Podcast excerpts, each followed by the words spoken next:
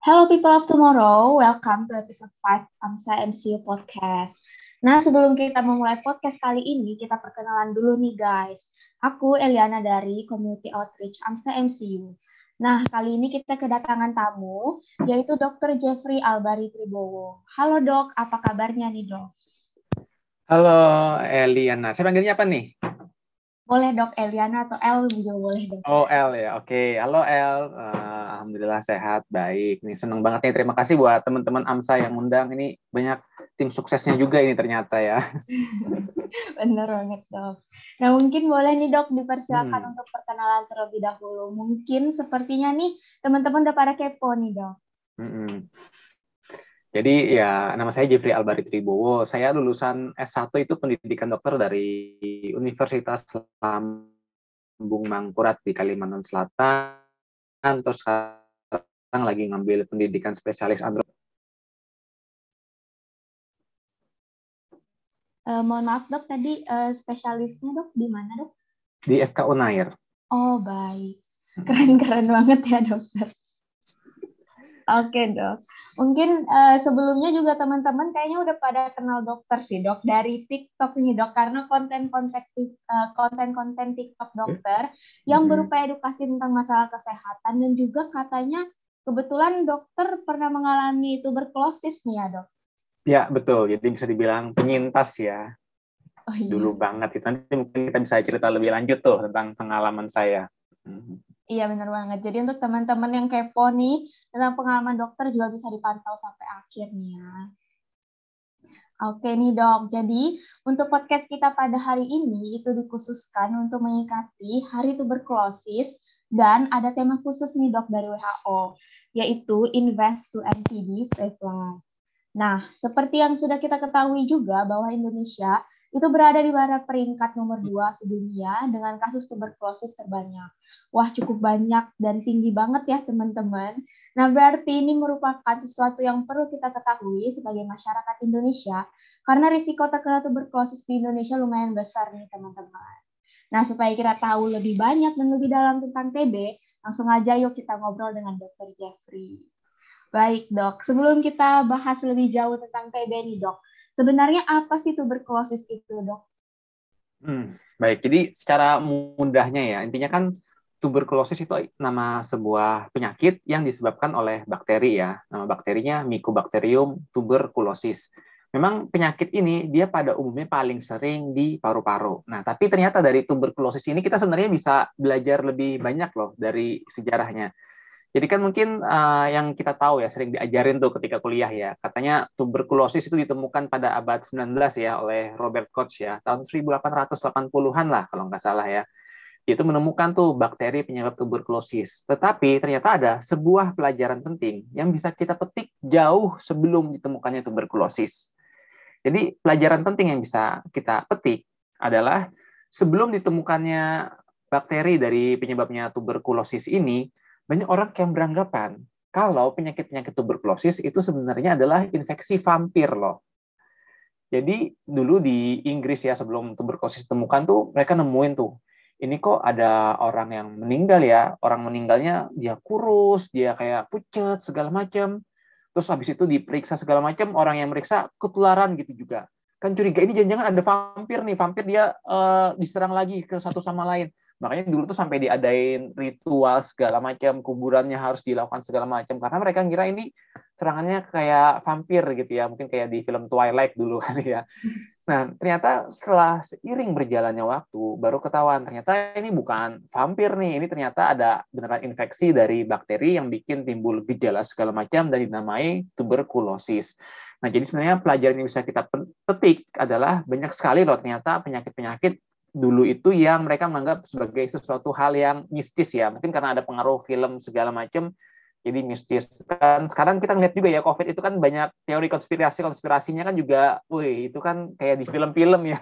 Iya benar banget. Jadi sebenarnya ilmu pengetahuan itu kita menyinari dalam kegelapan. Apa yang selama ini kita nggak tahu itu disinari dengan sebuah ilmu pengetahuan. Ternyata semua itu ada sebuah sebabnya loh, sebabnya itu begini dan jelas loh. Jadi kalau kita menyangkut pautkan semua penyakit dengan hal-hal mistis seperti tuberkulosis ini karena vampir, atau ada misalnya penyakit ini itu karena masalah diganggu dalam tanda kutip, ya kita sama aja kayak balik ke 2 abad yang lalu sebenarnya ya. Gitu, itu lucu aja sih. Oh iya, ternyata saya juga baru dengar nih dok tentang fakta dari tuberkulosis sebelumnya ya dok. Lumayan agak mengagetkan ya dok. Dan mungkin nih dok, sebelumnya pengen tahu mungkin nih. Jadi sebenarnya tuberkulosis itu merupakan penyakit yang menularkan ya dok? Betul banget. Teman-teman mungkin pada kepo, mungkin yang belum tahu tentang tuberkulosis ya dok. Untuk penyebarannya itu seperti apa sih dok emangnya? Mungkin kita pernah dengar ya gara-gara COVID kemarin ya, ribut-ribut ya kan, penularan itu kan di udara itu kan ada yang istilahnya airborne, ada yang istilahnya droplet ya. Droplet itu ya cairan yang keluar saat bersin, batuk segala macam. Sementara airborne itu dia cairannya yang lebih kecil lagi. Dan dia bisa transmisinya hingga lebih jauh dan lebih lama.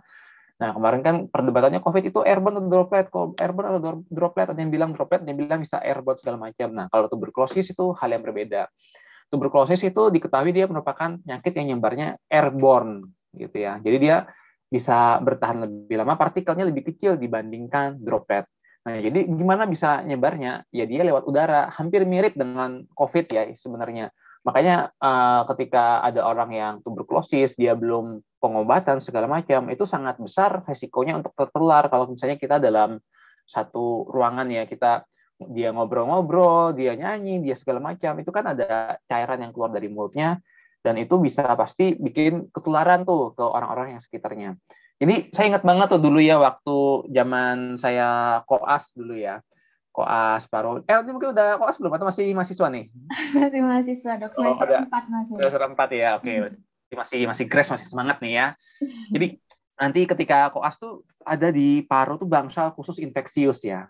Jadi bangsal infeksius itu merupakan penyakit-penyakit yang infeksius, kan paru juga ada penyakit yang non infeksius, ada yang infeksius. Nah, infeksius tuh ruangan khusus tuh biasanya tempatnya tersendiri biar nggak nular-nularin ya. Nah di bangsal atau ruang perawatan infeksius itu sendiri salah satu yang mendominasi itu adalah pasien-pasien TBC, tuberkulosis. Jadi kalau kita masuk ke dalam situ, itu kita pasti harus menggunakan APD. Persis kayak kita menangani COVID sekarang, harus pakai APD, harus pakai masker minimal N95 segala macam. Jadi ya untuk mencegah penularan. Bahkan dulu saya ingat banget dulu di bangsal paru infeksius itu kita pakai stetoskopnya beda. Mungkin kalau L tahu, kita biasa pakai stetoskop yang biasa gitu ya. Tahu nggak L? Ada loh stetoskop yang panjangnya itu hampir lebih dari 1 meter. Pernah lihat nggak? Belum ya? Jadi ada loh stetoskop itu panjangnya lebih dari 1 meter. Jadi apa? Supaya meriksanya panjang banget. Jadi kita kan kalau meriksa, pasien bisa kan deket ya telinganya. Ini megang stetoskop, ini ditaruh ya. Karena kan kabel ininya nggak gitu panjang. Nah kalau dulu saya ketika meriksa pasien di ruang infeksius, itu lebih panjang lagi stetoskopnya, itu sekitar 1 meter lebih. Jadi kita berjarak dengan pasien, padahal kita udah pakai masker, tapi kita itunya pakai jarak untuk meminimalisir terjadinya infeksi. Karena apa? Ya penyakitnya menularnya lewat udara, sangat besar. Makanya kita waktu itu tenaga medis pasti akan lebih berhati-hati saat menangani pasien tuberkulosis. Wah, benar banget. Jadi lumayan cukup beresiko ya dok sebagai pekerja medis, dan terutama yang mengawasi dan juga mengobati pasien tertular. Nah, berarti secara tidak langsung juga itu merupakan faktor resiko ya dok dari TB sebagai dari sisi pekerjaan dok. Betul, pasti tenaga medis tuh ya kalau urusan penyakit-penyakit tuh pasti resikonya sangat tinggi ya. Apalagi COVID kemarin kan juga, wah itu kan banyak banget yang terkena ya, karena memang resiko pekerjaan, apalagi di pada saat menangani pasien tuberkulosis, entah di poliklinik atau di rawat inap, itu juga salah satu risiko yang tinggi ya, karena kan ruangannya pasti memang udah ada biarnya sudah ada fitur-fitur tertentu lah ya dari rumah sakit untuk meminimalisir infeksi. Tetapi kan yang namanya perkumpulan dengan kontak erat dengan orang-orang yang sakit kan tentu resikonya juga akan menjadi semakin tinggi gitu ya, dibandingkan kita misalnya berhubungan dengan pasien yang non infeksius. Ya benar banget dok.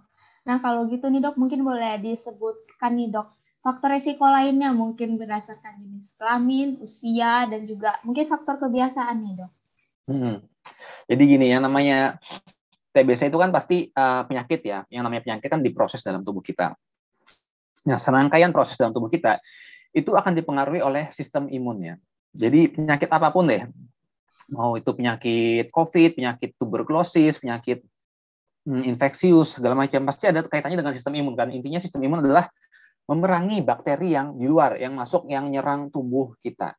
Jadi pada orang-orang yang sistem imunnya mengalami penurunan, contohnya pada kasus orang-orang dengan HIV/AIDS, atau dia yang nutrisinya rendah, itu dia lebih mudah untuk terjadinya gejala-gejala tuberkulosis, bahkan bisa lebih berat lagi. Karena apa? Sistem imunnya sendiri kurang adekuat. Ya, jadi pasti ada pengaruh dari sistem imun untuk orang-orang yang berisiko terkena tuberkulosis. Selain itu juga ada faktor-faktor lain, yaitu adalah orang-orang yang terbiasa menggunakan rokok. Itu udah pasti itu ya, mau rokok, vape, segala macam. Karena apa? Kerusakannya pasti paling banyak kan di paru-paru, karena dia berkaitan dengan saluran nafas. Padahal kan TBC itu utamanya, beradanya itu di paru-paru. Kalau di paru-parunya aja udah terjadi kerusakan segala macam, wah itu ditambah lagi dengan riwayat merokok, itu justru akan menjadi jauh lebih parah, jauh lebih berat, dan segala macam.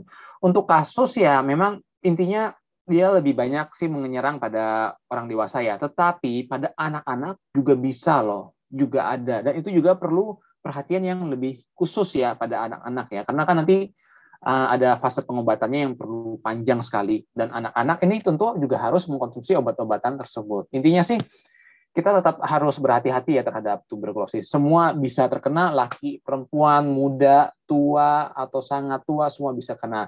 Jadi ya untuk kita ya tetap harus melakukan pola hidup sehat. Iya, benar banget, Dok. Dan juga penjelasan dari dokter cukup jelas ya teman-teman. Jadi mungkin untuk teman-teman nih bisa dicatat nih, dan juga bisa didengar ulang-ulang ya podcast dari kita pada hari ini. Baik Dok, mungkin untuk selanjutnya nih Dok, sebenarnya untuk gejala-gejala awal yang dirasakan sebelum terdiagnosa TBC itu apa sih Dok? Jadi tentang gejala ya, gejala apa aja sih kalau orang kena tuberkulosis? Jadi kalau gejala sendiri pada umumnya ya yang paling khas dari tuberkulosis itu adalah pasti batuk lama ya. Kalau orang kan biasa batuk bentar doang ya, mungkin batuk karena infeksi ISPA biasa paling lama berapa sih? Seminggu ya. Dibiarin dikit paling seminggu lebih. Nah, kalau tuberkulosis ciri khasnya itu dia batuk lamanya lebih dari 3 minggu. Ya. Jadi kok 3 minggu nggak sembuh-sembuh, dia juga nggak punya riwayat alergi, nah itu udah mulai kecurigaan, jangan-jangan ini udah ada masalah tuberkulosis. Apalagi kalau batuknya itu ditemukan adanya lendir darah ya. Kalau ada darah atau warna kemerahan, itu udah curiga tuh, karena ada permasalahan di dalam saluran nafasnya yang menyebabkan terjadinya gumpalan darah, dan itu bisa salah satu gejala tuberkulosis. Jadi kalau udah batuknya lama, lebih dari 3 minggu, terus dia ada darah, wah itu udah curiga banget tuh, jangan-jangan tuberkulosis. Gejala-gejala lainnya itu mungkin nggak khas ya, karena banyak juga nih di penyakit-penyakit lain ya, contohnya kayak nyeri di daerah dada, kelemahan, dia nafsu makannya menurun, demam, keringat malam hari, penurunan berat badan, itu semua gejala yang kurang khas, karena di semua penyakit juga ada. Tetapi memang ketika kita dapat pasien yang batuknya lama, lebih dari 3 minggu, ada darahnya, dia berat badannya kurus, ada keringat malam hari, itu udah salah satu kecurigaan tuh, oh nilai plus-plusnya nih banyak banget nih. Baru nanti biasanya oleh dokter akan dilakukan pemeriksaan-pemeriksaan penunjang, seperti pemeriksaan dahak, pemeriksaan fotoronsen, untuk bisa mengetahui lebih lanjut apakah seseorang ini kena tuberkulosis apa enggak. Nah, tapi yang menariknya lagi ya, tuberkulosis itu sebenarnya ada 2 gejalanya secara kasar sayangnya dibagi. Ada yang di paru-paru. Yang kedua, itu istilahnya ekstrapulmoner. Ya. Ekstrapulmoner ini yang di luar dari gejala paru-paru. Karena apa? Bakteri itu bisa nyebar kemana-mana, bisa nyerang kemana-mana, nggak cuma di paru-paru aja. Bisa nyerang di daerah tulang, bisa nyerang di daerah genitourinari. Genitourinari itu di saluran reproduksi, saluran kencing ya. Nah ini yang mungkin jarang orang ketahuin ya. Kebetulan mendalami bidang andrologi, yaitu bidang saluran reproduksi pria. Jadi ada tuberkulosis yang bisa menyerang pada saluran-saluran reproduksi, dan itu bisa menimbulkan keluhan ketidaksuburan atau bahasa awamnya kemandulan ya. Jadi kan di saluran reproduksi pria itu ada prostat, ada vesikula seminalis, dan segala macam ya di sana itu. Nah, itu semua bisa terkena oleh dari infeksi tuberkulosis. Akibatnya apa kalau terkena infeksi tuberkulosis? Salurannya tersebut terbentuklah jaringan-jaringan ikat sehingga terganggu dari aliran sperma sang pria. Akibatnya apa? Spermanya nggak bisa keluar, jadi buntu. Nanti timbullah keluhan, ini kok cairan spermanya sedikit, kok dia udah menikah 2 tahun, kok nggak punya anak-anak. Ternyata dia ada masalah TB ekstrapulmoner di saluran reproduksinya. Ini yang jadi masalah dan sering banyak orang kelewatan karena dia nggak tahu ya tentang ini. Padahal penyakit ini memang sering muncul juga, cukup beberapa kali ada lah. Oh iya, jadi TB tuh bukan hanya di situ saja ya dok, banyak menyebar kemana-mana ya dok. Kemudian betul. Ada juga nih dok, terdengar TB-HIV. Mungkin bisa dok dijelaskan itu apa sih dok sebenarnya? Jadi TB-HIV itu ya pasti pada HIV kan infeksi oleh itu ya AIDS yang menyebabkan dengan disebabkan oleh HIV yang menimbulkan nanti namanya AIDS ya. Nah, pada kasus-kasus HIV/AIDS ini sendiri, dia kan sistem imunnya menjadi lebih turun ya, karena kan virus tersebut menyerang pada daerah sistem imunnya. Pada orang-orang yang imunokompromis atau imunnya yang turun, pasti dia akan lebih resiko lagi terjadinya infeksi. Infeksinya itu tadi pada kasus-kasus tuberkulosis. Makanya pada orang-orang HIV/AIDS itu salah satu yang harus diperhatikan juga untuk kesehatan mereka. Mereka harus berhati-hati dengan tempat sekitar yang banyak orang terinfeksi, atau dia harus ekstra mengenakan masker, karena apa?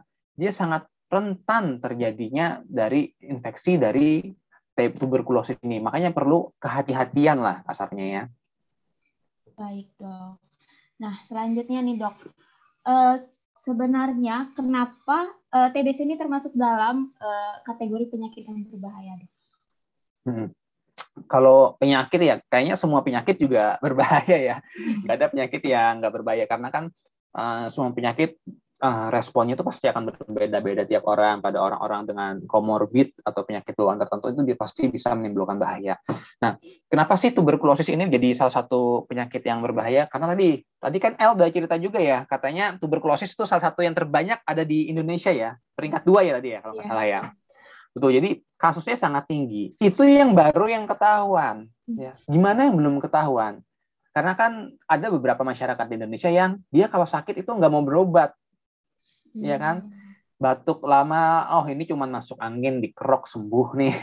Sering kan kayak gitu-gitu. Padahal dia nggak tahu tuh kalau dia tuberkulosis, akhirnya udah nularin kemana-mana. Apalagi tempatnya padat, segala macam, dia bisa nularin ke tetangganya kan itu jauh lebih besar ya. Jadi kita banyak nggak tahu data sesungguhnya berapa. Yang kelihatan betul tuh nomor 2 tadi ya. Tapi kita nggak tahu yang sesungguhnya, jangan-jangan bisa jauh lebih banyak lagi. Nah, kenapa berbahaya? Karena itu tadi, dia sangat mudah menular. Ada orang, misalnya saya kena tuberkulosis nggak masih aktif, nggak pengobatan. Ada orang di sebelah saya dia kontak erat, dia risiko terkena. Nanti dia bisa nularin ke orang lagi. Jadi rantai penularannya mirip-mirip COVID ya. Tetapi ini gejalanya lebih serius karena apa? Pengobatannya lebih panjang dan bisa menyebabkan sampai kematiannya lebih cukup tinggi ya. Jadi ada data bilang kasus TBC itu sekitar 800.000. Yang meninggal itu lebih dari 10%-nya, 90.000 orang per tahun. Jadi angka kematiannya cukup tinggi dan mengkhawatirkan. Jadi saya ingat banget dulu tuh ya waktu lagi koas paru ngelihat pasien-pasien yang dirawat di TBC itu lumayan banyak dan mereka banyak keluhan-keluhan karena ada komorbid-komorbidnya, ada penyakit bawaan seperti diabetes mellitus segala macam. Dan lagi masalah kepatuhan obat ini, El. Jadi TBC kita tahu kan obatnya 6 bulan ya, El ya. Ada fase intensif, ada fase lanjutan. Masalahnya setelah fase intensif sisa 4 bulan, itu biasanya gejalanya lebih ringan. Bahkan udah kayak orang sembuh, nggak kayak orang sakit lagi, dia berat badannya udah naik, nggak ada keluhan batuk. Banyak orang yang udah habis minum obat 2 bulan, dia milih berhenti, ngambil obatnya sisanya tapi nggak diminum lagi. Kenapa? Dia ngerasa udah sembuh aja. Saya pernah dulu waktu tugas di IGD, ada pasien datang, ternyata dia tuberkulosis lama. Jadi dia dulu pernah minum pengobatan, cuman nggak tuntas. Datang lagi, saturasi oksigennya udah jelek, udah di bawah 90%, udah sesak, udah batuk parah. Karena apa? Dia nggak menghabiskan obat tuberkulosisnya. Obat tuberkulosis yang nggak dihabiskan, bakterinya masih hidup di dalam, akhirnya suatu waktu bisa menyerang lagi. Putus pengobatan, akhirnya harus ngulang lagi. Yang disusahin siapa? Ya pasti keluarganya dan orang-orang di sekitarnya, karena kan jadi rentan penularan. Makanya TBC ini merupakan penyakit yang cukup mengkhawatirkan kasarnya ya. Karena ya itu tadi, bisa menimbulkan masalah yang cukup serius. Wah ya, jadi agak tercengang ya mendengarnya. Jadi dok, kan tadi sudah kita singgung juga tuh yang berdasarkan angka ya dok, bahwa cukup tinggi dan di nomor kedua gitu dok. Nah menurut dokter kenapa kita bisa termasuk dalam angka tertinggi itu dok? Mungkin apakah benar dok dari yang kita dengar seperti apakah dari dana yang mahal, atau mungkin hanya berdasarkan stigma-stigma kita sebagai masyarakat Indonesia seperti yang dokter sudah sebutkan, karena kita takut takut ke dokter gitu ya dok. Jadi pertanyaannya kenapa TBC itu banyak ya di Indonesia ya? Iya dok. Jadi gini, kenapa banyak pasti dipengaruhi oleh gaya hidup ya dari para masyarakat di Indonesia ya, yang mungkin itu tadi sering menggampangkan penyakit, jarang untuk berobat, ada yang seperti itu ya. Akibatnya banyak tuh yang udah tertular, kesadarannya sangat, awareness-nya sangat kurang ya. Apalagi kan beberapa perumahan ya, tempat tinggal warga Indonesia itu banyak yang dia tempatnya tuh lebih padat ya. Jadi satu kamar diisi 3 orang, 4 orang, tetangganya mepet segala macam, itu kan kalau ada satu orang kena penyakit infeksius sangat rentan dan mudah menularkan ke sebelahnya. Tapi kalau untuk dari pemerintah sendiri programnya udah cukup bagus tuh, ada program pengawas minum obat, ada tuberkulosis itu ditanggung obatnya di puskesmas segala macam. Jadi itu sangat membantu sekali. Jadi sebenarnya yang ketahuan banyak tuh sudah cukup baik ya dibandingkan nggak ada yang ketahuan ya. Karena apa? Bisa dikontrol. Tinggal dari masyarakatnya aja. Kesadaran awareness-nya kalau tuberkulosis ini benar-benar berbahaya, harus pengobatannya sampai tuntas, dan harus menjaga supaya nggak bisa menginfeksi orang lain. Jadi dia sadar, oh aku ini bisa menularkan loh ke orang lain. Bahaya nih kalau dibiarin gitu aja. Makanya penting banget untuk kesadaran tiap orang. Jadi faktor yang pengaruhi kenapa kasusnya cukup banyak tentu selain dari masalah pola hidup juga dari masyarakatnya sendiri yang memang tempat tinggalnya banyak yang berdekatan segala macam, dan orang Indonesia kan paling senang nongkrong ya. Karena nongkrong itu ya pasti resiko infeksinya juga akan meningkat ya. Baik dok, dan apakah ini benar dok seperti yang sudah pernah kita dengar bahwa satu pasien TB itu bisa menularkan 15-20 orang per tahun nih dok?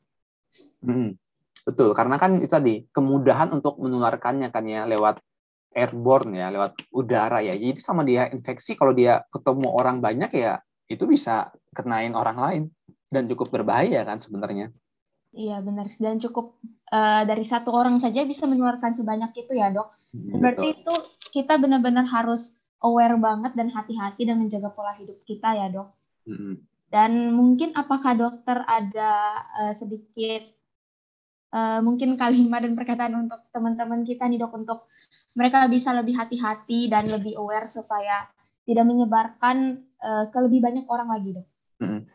Intinya sih kalau sakit itu ya segeralah untuk berobat ke dokter ya, untuk sadar ya kalau misalnya ada batuk lama, terus ada sampai darah, berat badan turun, keringat malam hari, itu segeralah langsung periksa ke dokter. Gak usah ke rumah sakit deh, ke puskesmas aja mereka udah bisa membantu untuk menegakkan diagnosis tuberkulosis. Nanti akan diarahkan segala macam untuk pemeriksaan lebih lanjut, kemudian pengobatannya. Jadi jangan malu atau takut untuk berobat. Dan kalau memang sudah didiagnosis tuberkulosis, jangan langsung patah hati segala macam, karena penyakit ini sebenarnya bisa disembuhkan ya. Tapi memang pengobatannya yang perlu waktu lebih panjang, lebih lama ya. Nah, dengan pengobatan lebih lama diharapkan itu seseorang benar-benar sembuh total dan bisa beraktivitas kembali seperti semula ya. Dan jangan menggampangkan minum obat cuma 2 bulan, 3 bulan udah selesai, jangan. Tetap harus mengikuti program yang berlaku sampai berapa bulan dari anjuran dokter itu harus dihabiskan meskipun diri kita udah ngerasa sehat, nggak ada masalah. Karena itu tadi sangat rentan sekali nanti tuberkulosisnya bisa relapse ya, bisa bangkit lagi menyerang dan menyebabkan penyakit yang lebih serius. Nah, benar banget tuh teman-teman, bisa diperhatikan lebih lagi ya. Nah, tadi kita kan sudah bahas tentang masyarakat sekitar nih dok. Nah, gimana tentang cara kita supaya tidak mengucilkan teman-teman kita dok? Karena kan kebanyakan nih cerita bahwa teman-teman yang terkena infeksi dari TBC ini merasa dikucilkan banget nih dok. Ya pastinya itu kurang baik ya. Betul, kita harus jaga jarak ya, betul ya. Karena kan kalau penyakit ini kan infeksius harus dijaga jarak, tapi jangan dikucilkan juga ya. Apalagi kalau misalnya orangnya udah berobat dan dari dokter bilang, oh ini sudah bisa beraktivitas seperti semula. Ya karena dia memang udah infeksiusnya udah turun tuh, udah dapat pengobatan segala macam, ya nggak masalah gitu ya. Jangan kita kucilkan segala macam. Apalagi di era sekarang ini kan kita udah relatif lebih aman ya, karena COVID ini kita jadi rutin pakai masker, ventilasi jadi lebih dijaga, sehingga pasti untuk infeksiusnya jadi lebih turun lagi ya, karena kita udah menerapkan protokol kesehatan yang cukup baik. Jadi ya, jangan terlalu mengucilkan orang lah. Jaga jarak tentu perlu ya. Apalagi kalau misalnya dia masih fase aktif dan bisa menginfeksius, itu pasti harus nggak boleh keluar ya. Sadar diri juga nggak boleh keluar-keluar ketemu teman nongkrong segala macam. Tapi kalau dari dokter udah memperbolehkan dan dia bilang infeksiusnya rendah, ya nggak masalah gitu. Jadi jangan sampai kita melakukan stigma-stigma negatif terhadap penderita TBC. Justru mereka itu memerlukan bantuan dari kita semua. Baik dok, terima kasih. Mungkin ini sepertinya teman-teman sebenarnya udah pada kepo tentang pengalaman dokter nih dok. Mungkin boleh dok diceritakan sedikit pengalaman dokter terkena. Ini kayaknya banyak yang tahu saya kena TBC ya. Karena saya bikin video TikTok ya. Nanti saya hapus aja ini. Jangan dok. Oke, jadi El tahu juga dari TikTok itu ya? Iya benar banget dok. Oke, jadi kenapa sih saya bikin video tentang TBC itu ya. Jadi satu, untuk pastinya untuk meningkatkan awareness masyarakat luas ya. Kalau saya sebagai seorang penyintas dulu juga udah pernah kena dan alhamdulillahnya bisa sembuh ya. Dan itu bukan suatu penyakit yang perlu kita malu gitu atau segala macam, karena ya semua orang sangat mungkin terkena TBC ya. Nah dulu saya ingat banget tuh kena tuberkulosis itu waktu masih kecil, masih SD. Kalau nggak salah kelas 2, kelas 3 ya, umur 7-8 tahunan. Waktu itu saya ingatnya itu ketularannya itu dari asisten rumah tangga ya, yang kerja di rumah, dia ketahuan kena TBC. Alhasil saya dicek tuh sama orang tua saya. Dicek ternyata ketahuan, saya juga ada positif tuberkulosis. Yang kena itu saya sama ada kakak saya juga kena ya. Nah, jadi setelah kami kena, saya lupa gejalanya, kalau nggak salah batuk, nggak ada batuknya malah kalau nggak salah, cuma ada pembesaran kelenjar getah bening kalau nggak salah ya waktu dulu itu ya. Nah, dulu itu kami akhirnya periksa ke dokter anak, dinyatakan tuberkulosis, harus minum obat yang lama ya, sekitar 6 bulanan. Nah, yang jadi tantangan adalah anak-anak itu mana ngerti kan tentang penyakit ya, kesadaran tentang penyakit ya, nggak ngerti kan itu tuberkulosis itu apa, kok harus minum obat 6 bulan itu buat apa, minum obat kok. Anak-anak nggak ada yang suka minum obat ya perasaannya. Semua anak-anak nggak ada yang suka minum obat ya. Apalagi obatnya pil-pil gitu kan. Kalau obat tuberkulosis bukan obat yang sirup yang manis gitu-gitu ya. Jadi tantangan sendiri. Saya juga bingung kok harus minum obatnya lama, harus 6 bulan. Dan efek samping dari minum obat tuberkulosis itu saya ingat benar sampai sekarang. Tahu nggak El, efek sampingnya apa yang kelihatan? Apa itu dok? Jadi kencingnya itu berubah warna. Jadi ada obat di tuberkulosis di fase-fase awal tuh efek sampingnya kencingnya berubah warna, jadi warna merah ya kalau nggak salah ya. Itu salah satu efek sampingnya. Jadi kan bingung juga tuh, kok kencing aku jadi berubah warna ya. Nah itu yang terjadi pada saya. Nah untungnya waktu itu adalah dokter yang merawat saya, dokter anak, dia bisa sangat menjelaskan dengan komprehensif, dengan bahasa yang sangat mudah dan membuat saya pahami. Beliau cerita kalau intinya saya itu kena penyakit yang disebabkan oleh ada bakteri ya. Bakteri ini cukup nakal karena nggak bisa diobatin bentar. Jadi minum obatnya harus lama dan rutin kontrol. Oh, saya akhirnya ngerti. Ya udah deh, saya minum obat cukup lama sampai 6 bulan segala macam, terus periksa ke dokternya baru dinyatakan sembuh gitu. Dan ternyata memang betul anak-anak ini salah satu banyak yang terinfeksi. Ketika saya jadi dokter, saya ngeliat, oh ternyata tuberkulosis anak ini juga lumayan banyak loh.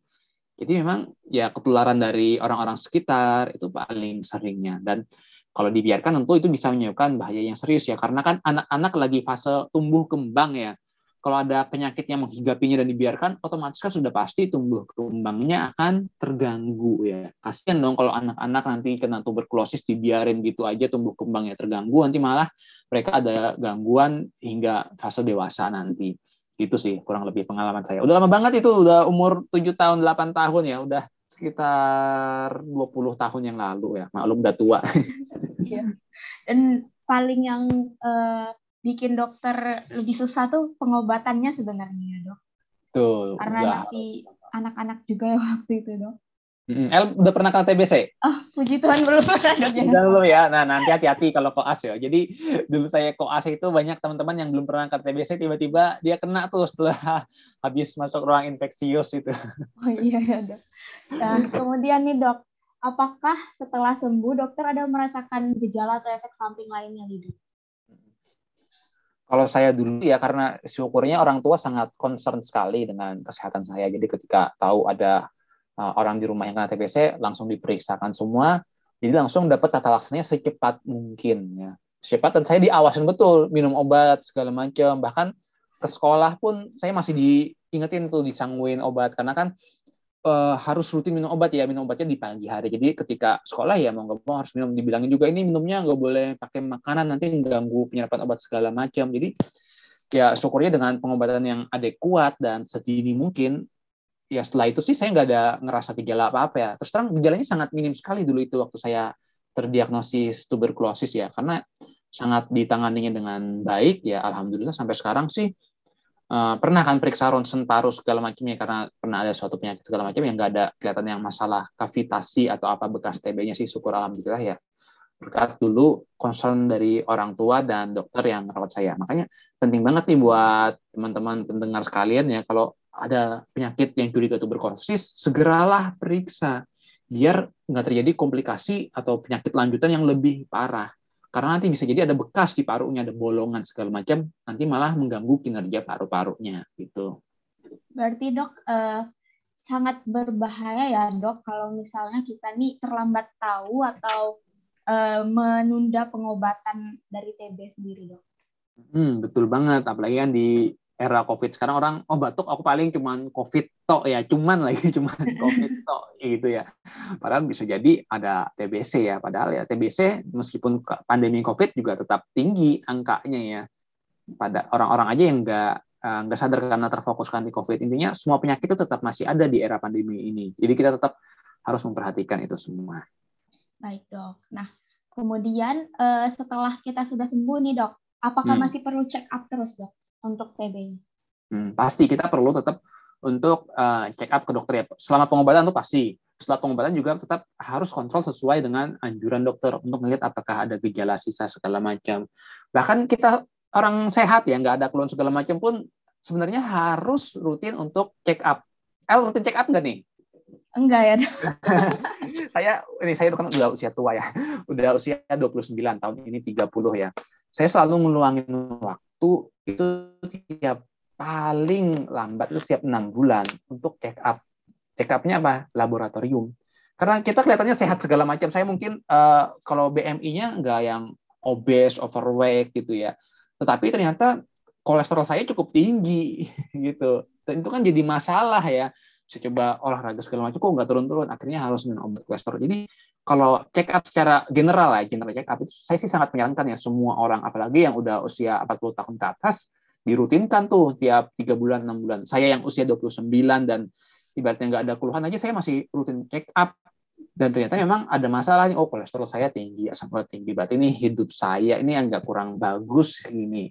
Jadi buat teman-teman sih saya sangat menyarankan ya untuk rutin check up, mau dia tua, muda, bahkan umur-umur kayak El sendiri nggak ada salahnya kok mungkin untuk setahun sekali, 2 tahun sekali periksa laboratorium, karena pasti kita kan senang makannya yang goreng-gorengan gitu ya, yang enak-enak, jajan boba, yogurt segala macam, kan kita nggak tahu ya dampaknya di tubuh kita bagaimana. Mungkin nggak kelihatan, kita sekarang kelihatannya sehat-sehat aja, nggak tahu nanti 10, 20, 30 tahun lagi gimana. Makanya penting sih intinya untuk tetap general check up secara rutin.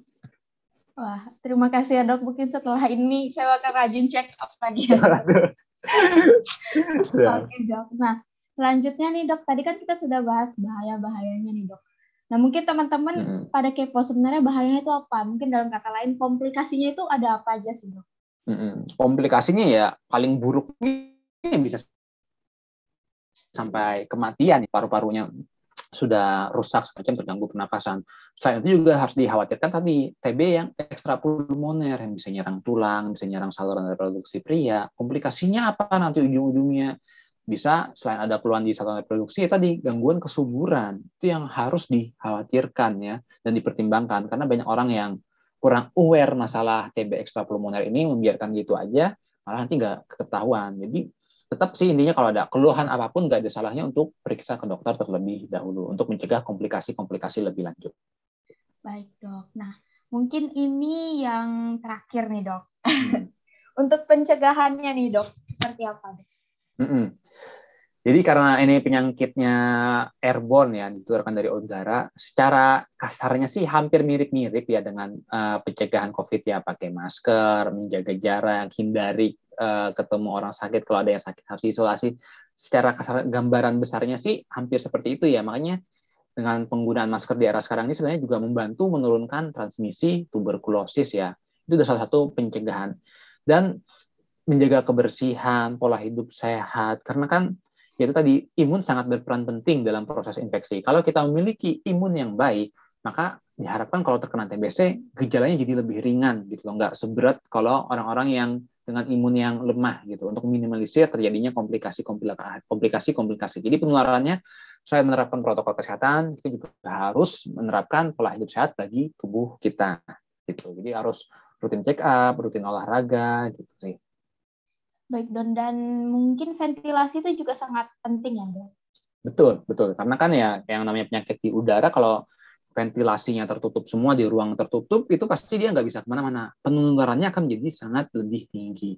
Apalagi kalau misalnya ada orang sakit ya harus ekstra waspada ya, batuk lama, nggak sembuh-sembuh, batuk darah, wah itu udah harus ekstra hati-hati ketika berhadapan dengan orang-orang seperti itu ya, karena khawatir tuberkulosis ya. Baik dok, nah gimana nih teman-teman udah pada cukup belum nih mendengar dan mungkin mengerti tentang TB. Mungkin kalau misalnya masih banyak yang kepo tentang TB atau penyakit yang lainnya, gimana nih dok caranya untuk chat ke dokter atau tanya-tanya itu gimana tuh dok? Bisa follow aja di sosial media saya ya, di TikTok, Instagram, Facebook, cari aja Jeffrey AT, JEFRYAT. Itu saya sering share edukasi-edukasi tentang kesehatan, terutama tentang pola hidup sehat. Karena pola hidup sehat itu salah satu kasarnya sebagai obat gratis yang bisa kita dapatkan dari tubuh kita dan bisa kita raih setiap hari untuk dapat tubuh kita jadi lebih baik lagi. Tapi banyak orang yang kurang sadar dengan pola hidup sehat ini. Gitu. Baik dokter. Nah mungkin begitu teman-teman untuk podcast kita pada kali ini. Mungkin semoga teman-teman dapat teredukasi tentang tuberkulosis. Nah jadi udah nggak terasa kita udah lumayan lama ya dok menjelaskan dan mendengar tentang TB ini sendiri. Jadi mungkin apakah ada final message dari dokter untuk para pendengar sebagai closing statement kita? Dipersilakan dok. Buat para pendengar podcastnya AMSA ya sekalian ya. Jadi intinya jangan lupa untuk terapkan pola hidup sehat. Mau dia pandemi, mau dia nggak pandemi, mau apa, tetap kuncinya itu segala sesuatu yang baik bagi tubuh kita itu adalah pola hidup sehat. Apalagi di era pandemi ini, apalagi harus ekstra lebih kuat lagi. Kalau yang dulunya kita sering mager-mager, tidur terus ya, nah itu alangkah baiknya kita untuk meminimalisir dan lebih banyak beraktivitas, melakukan olahraga, makan bergizi, tidur cukup juga tentu penting ya. Dan waspada dengan penyakit-penyakit menular. Meskipun pandemi ini lagi meningkat, COVID-19 tidak menutup kemungkinan penyakit-penyakit lain juga bisa menghinggapi, entah itu DBD, entah itu tuberkulosis, dan lain-lain. Dan buat teman-teman AMSA, terus semangat untuk mengedukasi kesehatan. Baik, terima kasih banyak dokter untuk waktunya yang sudah diberikan untuk podcast episode yang kelima pada hari ini.